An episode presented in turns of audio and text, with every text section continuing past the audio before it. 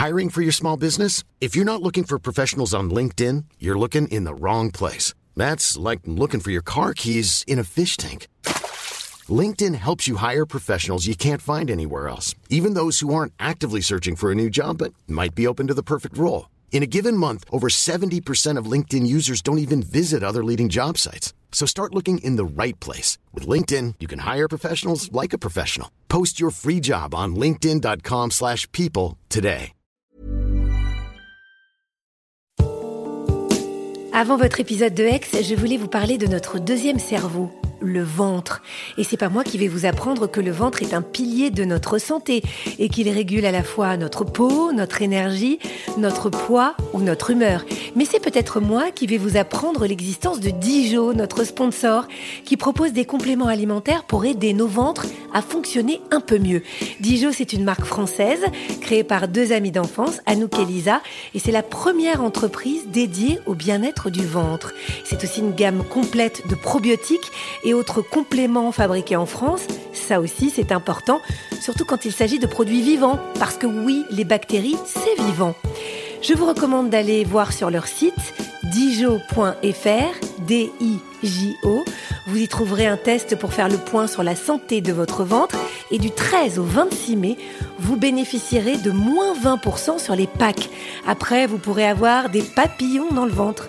Mais en attendant, il est temps de retrouver une nouvelle histoire d'amour extraordinaire.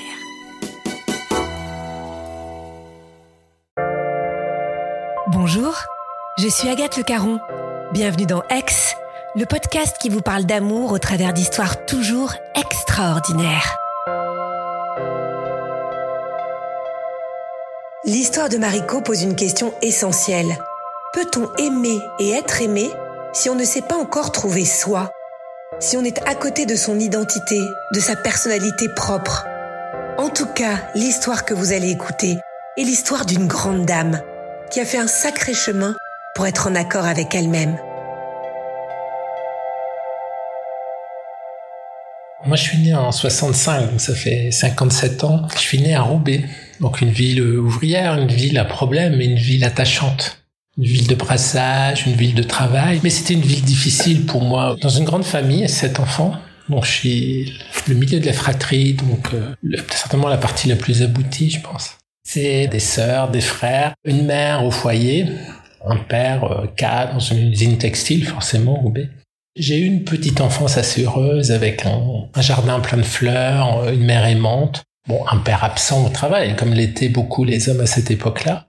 Mais globalement, euh, voilà, j'ai des souvenirs d'enfance, euh, de vacances ensoleillées, une enfance un peu solitaire. J'étais une enfant solitaire.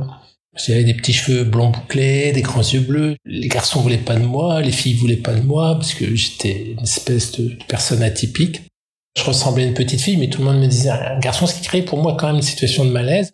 Moi, j'aimais regarder les fleurs, observer les fourmis, euh, construire des choses. Les garçons préféraient jouer au vélo, au foot.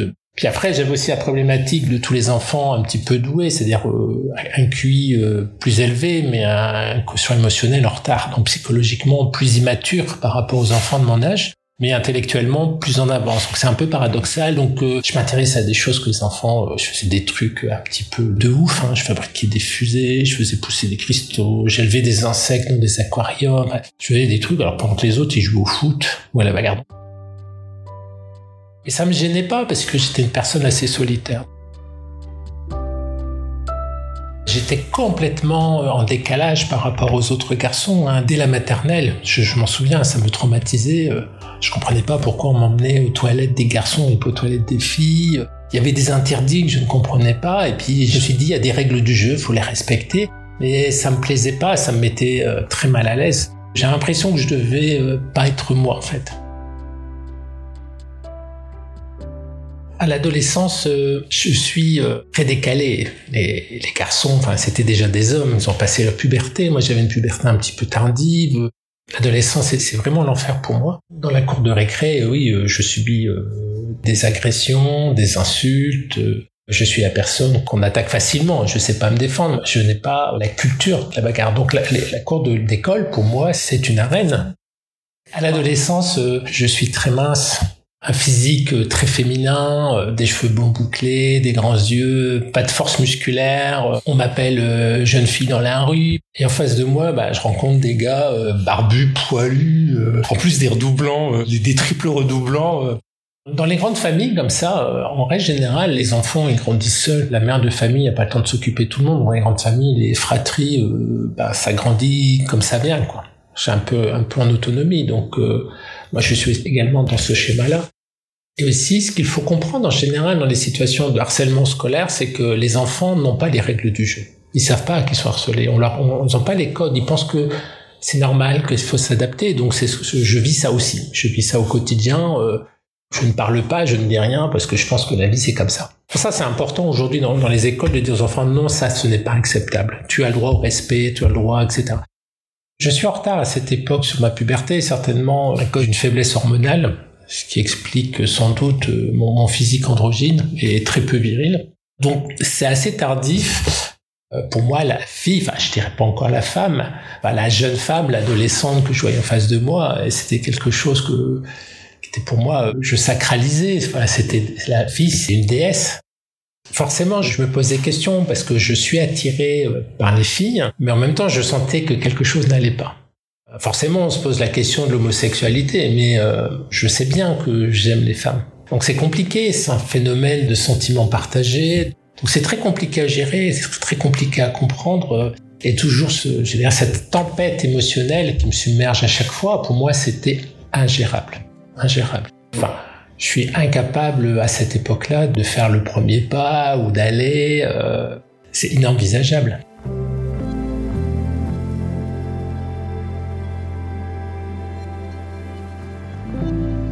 Je décide de, changer de lycée, je pars euh, en formation agricole. Le milieu agricole est un milieu plus simple, en fait, plus sain. Alors c'est un milieu très masculin aussi. C'est une période assez difficile pour ma famille puisque mes parents ont beaucoup de difficultés financières. Donc euh, à une difficulté personnelle, je rajoute des difficultés euh, financières. Donc euh, la période est difficile, très très difficile. Je me rends compte que ça n'aboutira pas vers un travail, donc je me redirige vers un, DUT en informatique. L'informatique, c'est un secteur qui se développe et qui se développe encore aujourd'hui. C'est pas ma période préférée de ma vie, hein, ça c'est clair. Pas de petite amie, pas d'amour, une solitude. Pas autant ma petite enfance est heureuse, autant euh, mon adolescence est euh, triste en fait. S'ensuit après une période de métro boulot dodo, hein, le premier job, euh, la course du rat, faut trouver le job, faut trouver le, donc c'est difficile. quand on est jeune, on est challengé, on a des petits salaires. Et puis je, je pars à l'armée je demande les dom-toms et j'ai les dom-toms, ce qui est plutôt rare. Là, c'est le coup de bol. Donc, c'est une période euh, très sympa de ma vie, en fait. C'est assez paradoxal, euh, un milieu très masculin, mais l'uniforme nivelle les différences. C'était une période assez joyeuse, en fait. Et je découvre l'amitié virile aussi. C'est assez particulier. C'est vrai, dans la difficulté, il y a une espèce de, il se crée quand même euh, un sentiment de frère d'armes que j'ai ressenti, même si euh, je suis pas euh, dans une situation de guerre ou de conflit, mais on sent quand même ça et c'est une expérience de, paradoxalement de virilité qui me surprend encore qu'aujourd'hui quand j'en parle.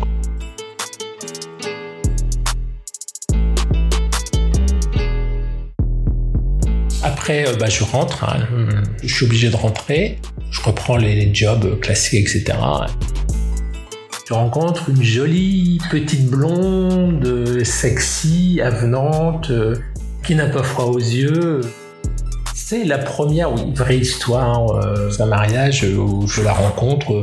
Je devais pas être là, elle devait pas être là, et puis on se rencontre. Je suis toujours en décalage encore par rapport à ça. Le questionnement continue. Je me sens pas homme. J'ai pas envie de faire l'homme. Bon, après, mon physique était plutôt agréable à l'époque. Hein. Euh, bon, grand, blanc, yeux bleus. J'étais revenu avec la coupe militaire, euh, donc ça donnait un look. Euh, ouais, je plais à cette époque-là. Quoi. Quand on a de la gêne, on transmet de la gêne. Au niveau sexe à pile, c'est, zéro. je, je, la rencontre, bon, elle est belle, elle est mignonne, elle est sexy, cela me flatte. Ça me flatte. Bon, je suis pas trop mal non plus. Mais je ressens pas, je ressens pas le grand amour. Je suis honnête. Je ressens pas, mais bon, je suis jeune, euh, j'avais quand même des envies, hein, je peux dire des, des pulsions, ben, voilà, donc euh, ça s'est fait comme ça, avec peut-être un petit peu d'alcool de son côté, mais euh, ça désinime quand même. L'histoire, normalement, elle doit s'arrêter parce que c'est une histoire sans lendemain, mais malgré la contraception, un enfant arrive.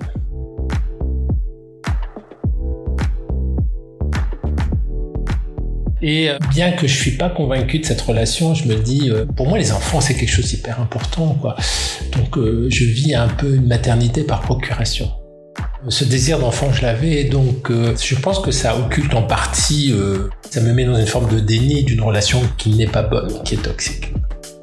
Voilà, arrive une fille, une belle petite blonde avec des cheveux bouclés, des yeux bleus on se met en ménage. C'est pas la relation euh, super heureuse, mais ça va, ça va. Euh, je me dis, comme tous les couples, il y a des hauts et des bas, mais maintenant, je sais que c'était pas le bonheur.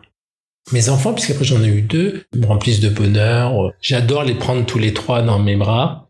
Comme les enfants se suivent en âge, c'est assez facile. Donc, on a tendance à aller toujours vers à se lancer des projets, à faire une fuite un peu en avant, on change de logement, euh, je fais construire une maison, etc jusqu'au jour, un peu par euh, la pression sociale et familiale, euh, on décide de se marier.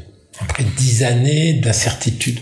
Et euh, une fois que le, mariage est fait, elle m'annonce qu'elle veut divorcer. Donc ça a été un marché de dupes. Alors, c'est un peu de ma faute aussi, dans le sens où c'est vrai que je vis dans le déni de ce que je suis. Je suis dans le métro, boulot dodo, faut travailler, gagner de l'argent, construire une maison, élever les enfants. On s'oublie. C'est le début d'Internet, alors euh, je consulte beaucoup et là je tombe sur des témoignages de gens qui sont comme moi. Et là je, bah, je comprends beaucoup de choses. Quoi. Donc des personnes euh, transsexuelles, comme on disait à l'époque, qui expliquent leur vie et je me dis mais putain bordel de merde, c'est ma vie qui raconte. Donc euh, tout ce qu'ils ressentaient, tout ce que ces personnes vivaient, tout ce qu'elles euh, ressentaient, j'avais les mêmes émotions, les mêmes sentiments, les mêmes doutes, les mêmes envies. Euh. Et là, c'est ça, ça m'a foutu une claque. Et là, j'ai compris qu'en fait, je pensais, je vivais, j'aimais comme une femme. Je me suis jamais senti homme, même si mon corps était celui d'un homme, mon esprit, mon cerveau n'était pas celui d'un. C'est le début d'Internet, c'est pas très rapide, mais bon, euh, je tombe sur des articles de témoignages, je trouve des références euh, sur des livres que je lis, etc. Et là, c'est vrai que c'est un peu une claque parce que je comprends euh, ce que je suis. Ce que je n'arrivais pas à expliquer, on te dit, bon, tu es un garçon, tu es un zizi, tu es un garçon, les filles ont des pépettes. Bon, de l'âge de deux ans, on comprend vite le concept. Hein. Donc, on prend tout pour argent comptant, et puis pourquoi remettre ça en cause, puisqu'il y a une évidence qui semble biologique. Quoi jusqu'au jour où on dit bah non là c'est pas possible euh, c'est pas ça je suis pas ça. Quand je réalise ça c'est un peu le choc est euh, bah je me confie à la personne la plus proche ma chère épouse. Je lui explique euh, ce que je ressens etc et là elle me regarde sidérée et puis elle est vraiment sidérée en fait. Je comprends pas à quel point je venais de briser quelque chose chez elle. En fait c'est une personne qui a très peu de confiance en elle qui a pas fait d'études et par rapport à moi, ingénieur, euh, enfin multidiplômé, euh, travaille dans une grande entreprise, euh, je gagne de l'argent, voilà, j'ai une certaine, euh, l'homme puissant en fait. Et elle, tout ce qu'elle avait, c'était sa féminité. Et là, je venais sur son terrain. C'est un choc, et en fait, je pense qu'elle a un je ne savais pas euh, à ce moment-là, mais euh, ça a créé une blessure narcissique et euh, ça déclenche chez elle une espèce de paranoïa, de colère, d'envie de vengeance. J'en prends plein la gueule pendant 15 ans. Moi, j'ai ma révélation avec Internet, tout ça, et là, pour elle, c'est ça. C'est un choc émotionnel. La rupture, là, elle est consommée. Le souvenir est très clair. Hein. Je sais que c'est ce moment-là qui euh, va créer la rupture. Donc après, euh, bah, c'est le divorce. Hein. Un divorce odieux, puisqu'il fallait qu'elle se venge. C'était une femme bafouée qui doit se venger. Donc euh, aucun accord n'est possible, aucun arrangement est possible. Je lui dis que je comprends que c'est compliqué pour elle. Ce choix est légitime. Je lui dis, ton choix est légitime, mais il faut qu'on se sépare gagnant-gagnant, quoi, pas perdant-perdant. Elle, euh, elle veut tout récupérer et puis elle veut m'éliminer de sa vie et de la vie de, mes enfants, de nos enfants. Je n'entreprends rien comme changement parce que j'ai pas de choix, sinon je perds mes enfants. C'est terrible. La priorité, c'est mes enfants. Donc je n'ai pas le choix, je fais pas de transition, rien. Je m'inscris sur Mythique, c'était un tout tout premier site et ça me faisait du bien en fait, même si euh, il n'y a pas dans compte derrière de discuter avec des inconnus, de reprendre confiance en soi, de guérir euh, la blessure que l'on a, hein, de la blessure du rejet.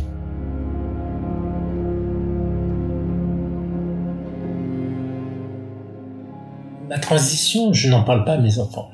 Ils ignorent tout. C'est assez ignoble parce que d'ailleurs, elle fait croire à tout le monde que je me travestis, je fais des trucs, etc. Alors que non, je protège mes enfants et euh, à ce moment-là, euh, la perception euh, qu'a la justice ou les, ou les médecins, c'est que c'est de la paraphilie, c'est de la perversion sexuelle. Donc je prends tout dans la gueule parce que voilà, la justice peut pas me, me critiquer d'être trans mais euh, elle va tout faire en sorte pour m'éloigner de mes enfants, avec beaucoup d'hypocrisie. Donc euh, je suis en liberté surveillée. Je fais des procédures pour obtenir la garde partagée, sentant que je risque de pouvoir l'avoir, elle décide de déménager dans une autre région avec les enfants.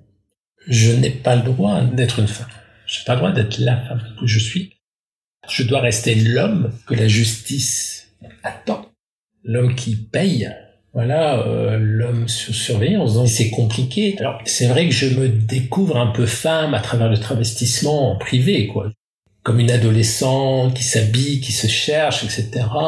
Ça procure une certaine satisfaction de se retrouver, de se sourire dans le miroir. C'est très particulier. C'est une espèce de bouffée d'oxygène. Et ça ne va pas plus loin parce que je je peux pas faire transition. Je risque de perdre mon travail. Je risque de perdre mes enfants si je perds mon travail, ben j'ai plus de revenus. Si j'ai plus de revenus, je perds ma maison. Enfin, c'est compliqué. C'est je, je, deviens SDF, donc je n'ai pas le choix. C'est une espèce de clandestinité. Euh, on n'a pas le choix. Une maladie honteuse qu'il faut garder. Quoi. Après la fin de procédure, euh, je récupère la garde de mes enfants. Je récupère les enfants. Euh, ils sont grands. Euh, Morgane, la plus grande, ben, passe le bac. Donc, bah, je les récupère à, à ce niveau-là je dois vraiment euh, les reconstruire en fait, leur redonner confiance en eux, etc. À cette époque, je sens qu'il y a toujours un malaise, un fantôme, quelque chose, euh, une lourdeur. Je sens un reproche non exprimé, quoi. Sauf un jour où Morgane revient avec un très grand sourire. Et là, je la regarde dans les yeux, je dis, hum, ta mère euh, t'a parlé. Elle dit oui. Donc je la prends à part. Voilà, je lui dis, bah, t'as dit quoi? Elle dit, bah, que tu es une femme, tu veux devenir une femme. Et euh, je lui dis, bah, qu'est-ce que ça te fait? Ah bah je suis soulagé. En fait, ce qui se passait, c'est que ne sachant pas, ils imaginaient le pire en fait. Leur mère leur disait toujours Ah si vous saviez, ah si vous saviez. Et euh, votre père, il veut devenir une femme. Et là, ça a été le soulagement. Je sais pas, ils avaient imaginé que j'avais tué, violé, je sais pas, ils s'imaginaient des trucs terribles, en fait, c'était que ça. Et donc, euh, ça a été un soulagement énorme pour mes enfants qui ont se dit au final, euh, c'est que ça, quoi.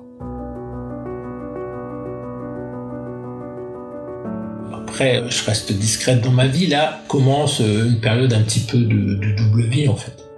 Donc euh, j'ai démarré un parcours de transition, épilation, machin, donc des choses assez légères pour lesquelles les gens prêtent pas attention. À cette époque-là, euh, mon physique il est plutôt androgyne en fait. Dans la rue, on me prend pour un homosexuel efféminé, un peu soigné. J'utilise des tenues un peu androgynes, hein, des jeans slim, des choses qui passent je travaille, euh, je suis à mon compte, je suis consultant, donc je travaille pour des grandes entreprises avec des, situations parfois assez cocasses. Je travaille en costume, parce que le costume, euh, vous mettez une chemise Excel, un costume et ça masque parfaitement la poitrine. Donc euh, à cette époque-là, je joue un double rôle, j'ai une double vie. L'homme costard cravate en semaine et la femme le week-end. Dr Jekyll le, le jour, Mr Hyde le soir, je sais pas. Je continue à aller sur Mythique, je fais des belles rencontres, ça dure trois mois, six mois, un an. Des sex friends, hein, des femmes euh, à qui je fais du bien, qui me font du bien psychologiquement, sexuellement aussi, ils vont pas se cacher. Je suis très fleur bleue, très romantique, mais bon, c'est c'est des histoires euh, qui durent pas, qui sont pas entièrement satisfaisantes. Jusqu'au jour où je décide de fermer le compte. Et là, il m'arrive une histoire absolument euh, de ouf. C'est euh, divine providence, euh, l'univers, enfin, je sais pas qui, mais là franchement, il faut faire quelque chose parce que moi, je veux une femme qui m'accepte comme je suis, euh, pas trop loin de chez moi parce que j'en ai marre de faire des tours en bagnole. Voilà, je dis ça et je m'apprête à, fermer le compte et là, je vois une, blonde qui habite dans le village à côté bah, je lui envoie un petit euh, bonjour voisine, comme ça, truc sans arrière-pensée, sans rien, puis elle me répond, euh, tu tac tac, salut voisin. On se rencontre, euh, elle habite euh, le village d'à côté, il y a une forêt entre nous, on se rencontre au milieu de la forêt. Je vois une grande blonde assez classique, comme, on a dans le Nord, hein. peut-être pas dans les autres régions, dans le Nord, des grandes blondes à forte poitrine, c'est peut-être un must pour beaucoup. Moi, c'est pas mon truc, moi je préfère la petite brune méditerranéenne. C'est pas un coup de foot physique, c'est pas viscéral, c'est pas le machin. Mais immédiatement, euh, j'ai senti un bien-être en fait. Je le dis avec beaucoup de franchise, je dis non, euh, tu n'es pas un coup de foot comme on l'entend. Euh, pour moi, tu es un coup de foot spirituel. C'est une personne, je me sens bien avec elle, elle se sent bien avec moi. Une personne bienveillante, une personne à l'écoute. Ce qui m'a un peu surprise à l'époque, c'est qu'elle matait mon derrière. J'ai dit, ça se fait ça? J'étais gonflé quand même, hein. c'est pas un truc qui se fait quoi. Donc ouais, c'est assez drôle. À ce moment-là, je me suis habillé, euh, le petit perfecto, le machin, un truc un, peu sexy. Euh, elle, elle avait le look mère de famille, les lunettes, la doudoune rouge, le truc. Euh. Et là, je ça sur le parking, il fait un froid de canard. C'était un truc, je demandais qu'une chose, c'était me barrer vite fait. Et là, je vois son regard d'espagnol breton qui dit si je l'embrasse pas, là, c'est mort. Donc franchement, on en rigole encore aujourd'hui, mais c'est pas le truc euh, comme on voit dans les films, machin. On se revoit, tout va bien. Elle est en instance de divorce, donc on attend que ça se passe, un an, voilà, puis, euh, puis on emménage tout simplement. Je me souviens parfaitement euh, du moment je lui dis, tu sais, Nat, moi je je cherche pas une femme. Je cherche pas quelque chose à tenir. Voilà, je ne cherche pas comme une femme comme on cherche une voiture, une maison. Je dis moi, ce que je recherche, c'est une compagne. Une compagne dans la vie quelqu'un avec qui je, je, vais vivre, etc. Avec qui je vais partager des choses. Bon, je me mets pas dans la notion de possession. En fait, euh, souvent les gens, ils veulent une femme, ils veulent un homme, ils veulent... Il y a quelque chose de très narcissique de posséder l'autre. Euh, non, moi je cherche une compagne pour me faire grandir, pour la faire grandir, pour vivre des choses, pour partager. Puis là, elle me regarde, elle me dit, moi ça me va, je suis d'accord. Et je dis, ce jour-là, on s'est mariés quelque part. Et puis on se quitte plus depuis. Si on base sa relation sur le sexe, que le sexe, on se trompe en fait, parce que c'est animal, c'est bestial cette attirance-là, mais on peut rentrer dans une relation comme ça au coup de foudre, mais euh, parfois avec des personnes toxiques, avec des personnes qui ne conviennent pas. C'est pas suffisant, c'est pas du tout suffisant. Pour qu'un couple marche bien, il faut partager. Alors je dis pas partager que le lit, mais partager aussi la vaisselle, partager les projets, euh, partager les, les emmerdes. C'est du partage. Ensuite, c'est euh, faire grandir l'autre j'ai la chance d'avoir une grande maison. Elle emménage chez moi avec ses deux enfants qui sont plus jeunes. Et puis euh, voilà, donc euh, la vie continue, tout se fait naturellement. Je devais choisir entre moi, mais être seul, ou euh, m'oublier et puis pouvoir être vivre en couple. J'avais le choix entre la peste ou le choléra, donc c'est pas satisfaisant. Donc là, elle me dit non, moi, il n'y a pas de problème. Je t'aime. Si tu peux pas être toi-même, tu peux pas être heureuse. Si tu veux pas être heureuse, je peux pas être heureuse. C'est une belle preuve d'amour.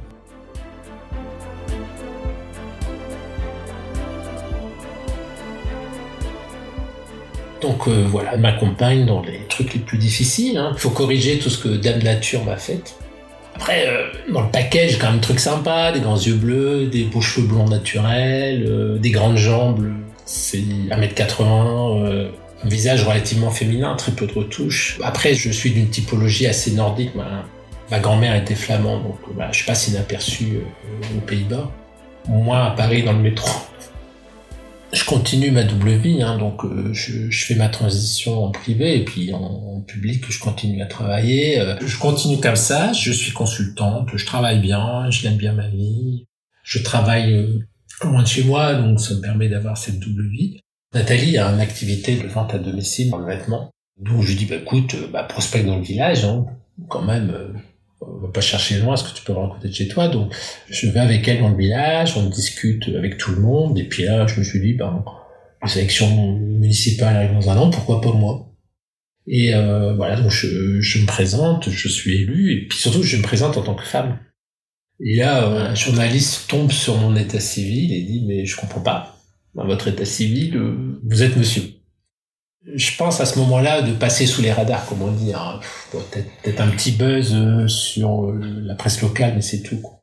Ben non, le lendemain, j'avais Paris Match qui frappait à ma porte, quoi. Donc c'était très étrange. J'étais un peu surréaliste ce, ce, ce moment. Bon, j'appelle euh, mon client. Il dit bon, tu vas avoir des choses dans la presse. Il me dit bah tu sais, on est au courant. C'est déjà passé à l'RTBF. Ah, dites, on en parle partout. Mais t'inquiète pas, tout le monde est super content, euh, félicitations, euh, on est content pour toi, euh, voilà, on en parle en direction générale, t'inquiète pas, aucun souci, etc. C'est pour ça que j'adore les Belges, qu'est-ce qu'ils sont cool. Donc à l'époque, je travaillais pour une entreprise en Belgique. Donc là, effectivement, la double vie, c'est fini. Quoi. Et est arrivé le Covid. Bah, je dois arrêter mon activité professionnelle, je peux plus traverser la frontière. Donc là, je décide bah, d'achever cette transition administrative cette fois-ci alors c'est assez drôle, c'est que Marie, c'est mon prénom de naissance.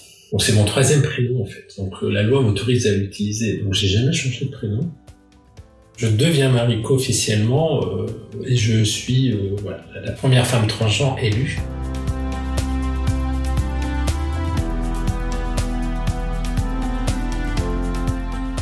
Des transitions, il y en a eu dans le passé, mais en cours de mandat, des choses, mais jamais une élection en connaissance de cause pour moi, c'est pas une fierté, mais j'ai une reconnaissance parce que je me suis caché toute ma vie. Et là, j'ai une reconnaissance qui est même pas locale, qui est même pas familiale, qui est internationale. Je passe en Argentine, je passe en Nouvelle-Zélande. Je suis complètement euh, sidéré du buzz international que ça fait. J'ai des gens qui m'appellent de la planète et tu sais, je t'ai vu à la télé. Enfin bon, c'est complètement incroyable. Et c'est la reconnaissance de toutes les personnes trans qui vivent dans l'ombre, qui se cachent, qui ont peur, qui se font massacrer, qui se suicident. Donc c'est vraiment une bulle d'oxygène pour toute la communauté trans. Euh, donc ouais, c'est super positif. C'est une expérience très très positive. Quoi. Ma rencontre avec Nathalie, oui, c'est fondamental parce que elle m'a accompagné, elle m'a aidé. Quand je disais qu'une relation, on doit aider l'autre à se construire, à grandir, je l'aide beaucoup, elle m'aide beaucoup, et elle, euh, voilà, elle est à mes côtés, euh, parfois plus angoissée que moi sur les opérations, sur les trucs, sur ce que je vais vivre. C'était rigolo de voir à quel point elle était impliquée euh, dans mon projet, quoi. En plus, elle me connaît homme, et aujourd'hui, elle me connaît femme. Enfin, c'est, on oublie même qui j'étais avant tout cela. Elle m'a apporté et elle apporte toujours aujourd'hui euh, une sécurité affective. On rigole bien, voilà, alors forcément, la sexualité est un peu particulière. Après, euh, quand on aime, euh, je pense que le, le sexe est la cerise sur le gâteau, c'est, pas le fond de tarte. Donc voilà, on, a trouvé un équilibre. Ce qui est important pour nous, euh, surtout, c'est tous les jours, c'est la tendresse, les câlins. Moi, je l'appelle ma machine à bisous. Elle est terrible. un truc que je conseille, c'est vraiment dormir en peau à peau. voilà, c'est tellement thérapeutique. D'ailleurs, des fois, quand ça va pas, on dit allez, séance de calinothérapie. On fait de la calinothérapie se prendre dans les bras, c'est pas anodin en fait, ça génère l'ocytocine. Ces petits gestes-là euh, peuvent sembler dérisoires alors qu'en fait non, ils sont vachement importants dans le couple.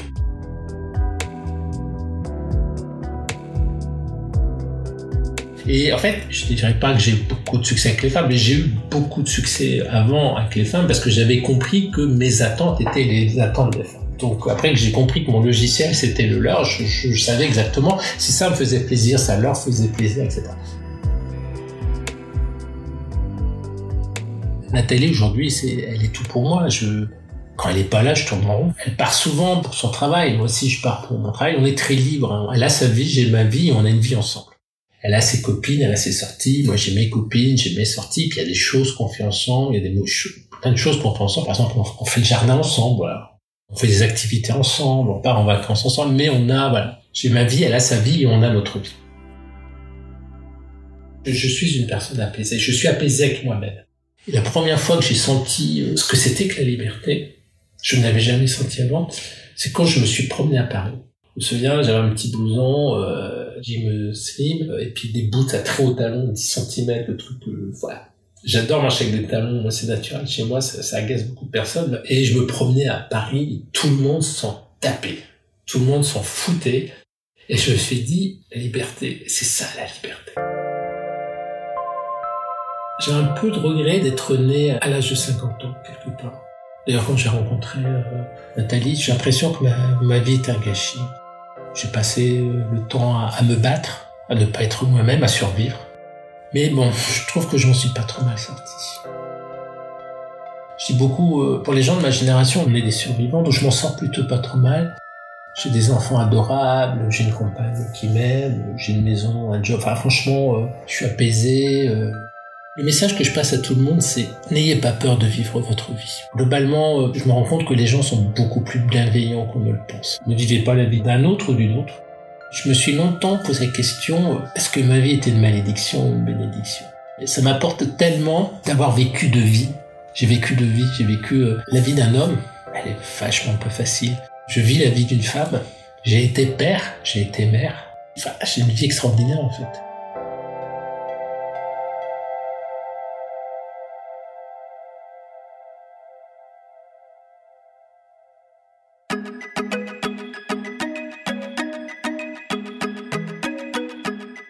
Bon, si vous avez aimé Ex, c'est que vous aimez les histoires intenses alors je vous invite à découvrir notre tout nouveau podcast qui s'appelle Les Rescapés.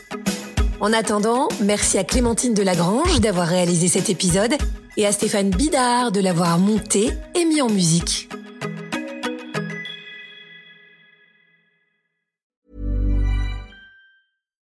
Why don't more infant formula companies use organic, grass-fed whole milk instead of skim?